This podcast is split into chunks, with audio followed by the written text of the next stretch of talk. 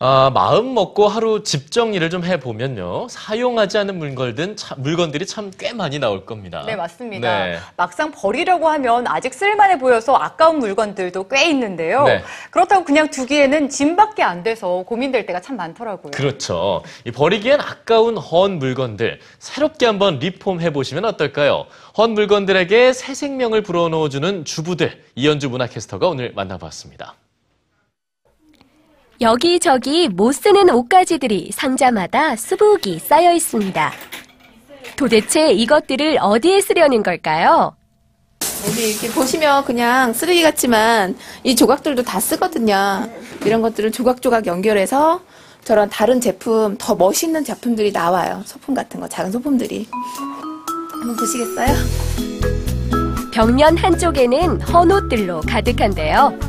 작아서 또 낡아서 입지 못하는 청바지 하나가 여러 개의 제품으로 변신한다고 합니다. 이, 오늘은 요거 뒷주머니로 강아지 키홀더를 만들려고요. 이 청바지가 강아지 키홀더가 된다고요? 네, 단지 뒷주머니 두 개만으로요. 다림질과 실밥 정리를 끝낸 후 패턴대로 박음질을 합니다.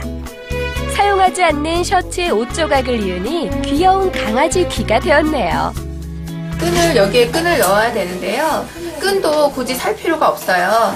끈도 집에서 쓰던 그- 그 운동화 끈들 그런 것도 가능하고요. 옷에 있는 끈 있잖아요. 그것도 가- 사용이 가능합니다. 시작한 지 30분 만에 청바지 뒷주머니가 키홀더로 변신. 자, 완성됐습니다. 청바지의 바지 부분은 어떻게 변신할까요? 책가방은 물론 필통, 헤어밴드, 슬리퍼까지 완성됩니다. 오래된 우산 등 조금만 정성을 들이면 아이들의 비옷으로 새 친구가 됩니다. 네, 작아진 아이 바지를 가지고 와봤는데요. 버리기엔 아깝더라고요. 어떤 제품으로 나올지 정말 궁금해지는데요.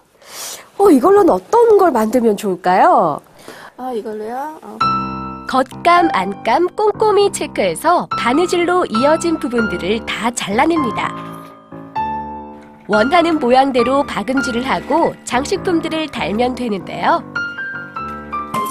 네, 작아진 제 아이의 옷이 이렇게 변신을 했습니다. 오래 정들었던 물건을 이런 물건으로 또 오랜 시간 함께 할 수 있겠네요. 이 리폼 같은 거는 또 똑같은 건 없잖아요. 내 거니까, 내가 만든 거니까. 그래서 되게 가족들도 좋아하고요.